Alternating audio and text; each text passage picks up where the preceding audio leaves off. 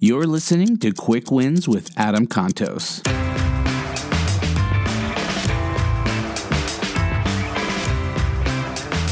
Hey, has someone ever brought you a challenge? Your wife, your partner, your spouse, your kids, whatever it is.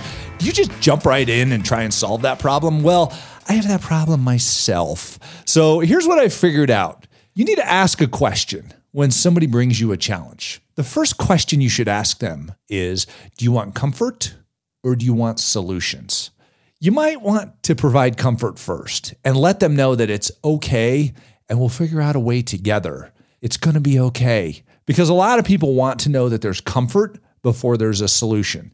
Same thing with yourself. Give yourself comfort first on something. If you come across a challenge, say, you know what, it's going to be okay. I'm going to take care of this. And then you will find solutions. That's your quick win for the day.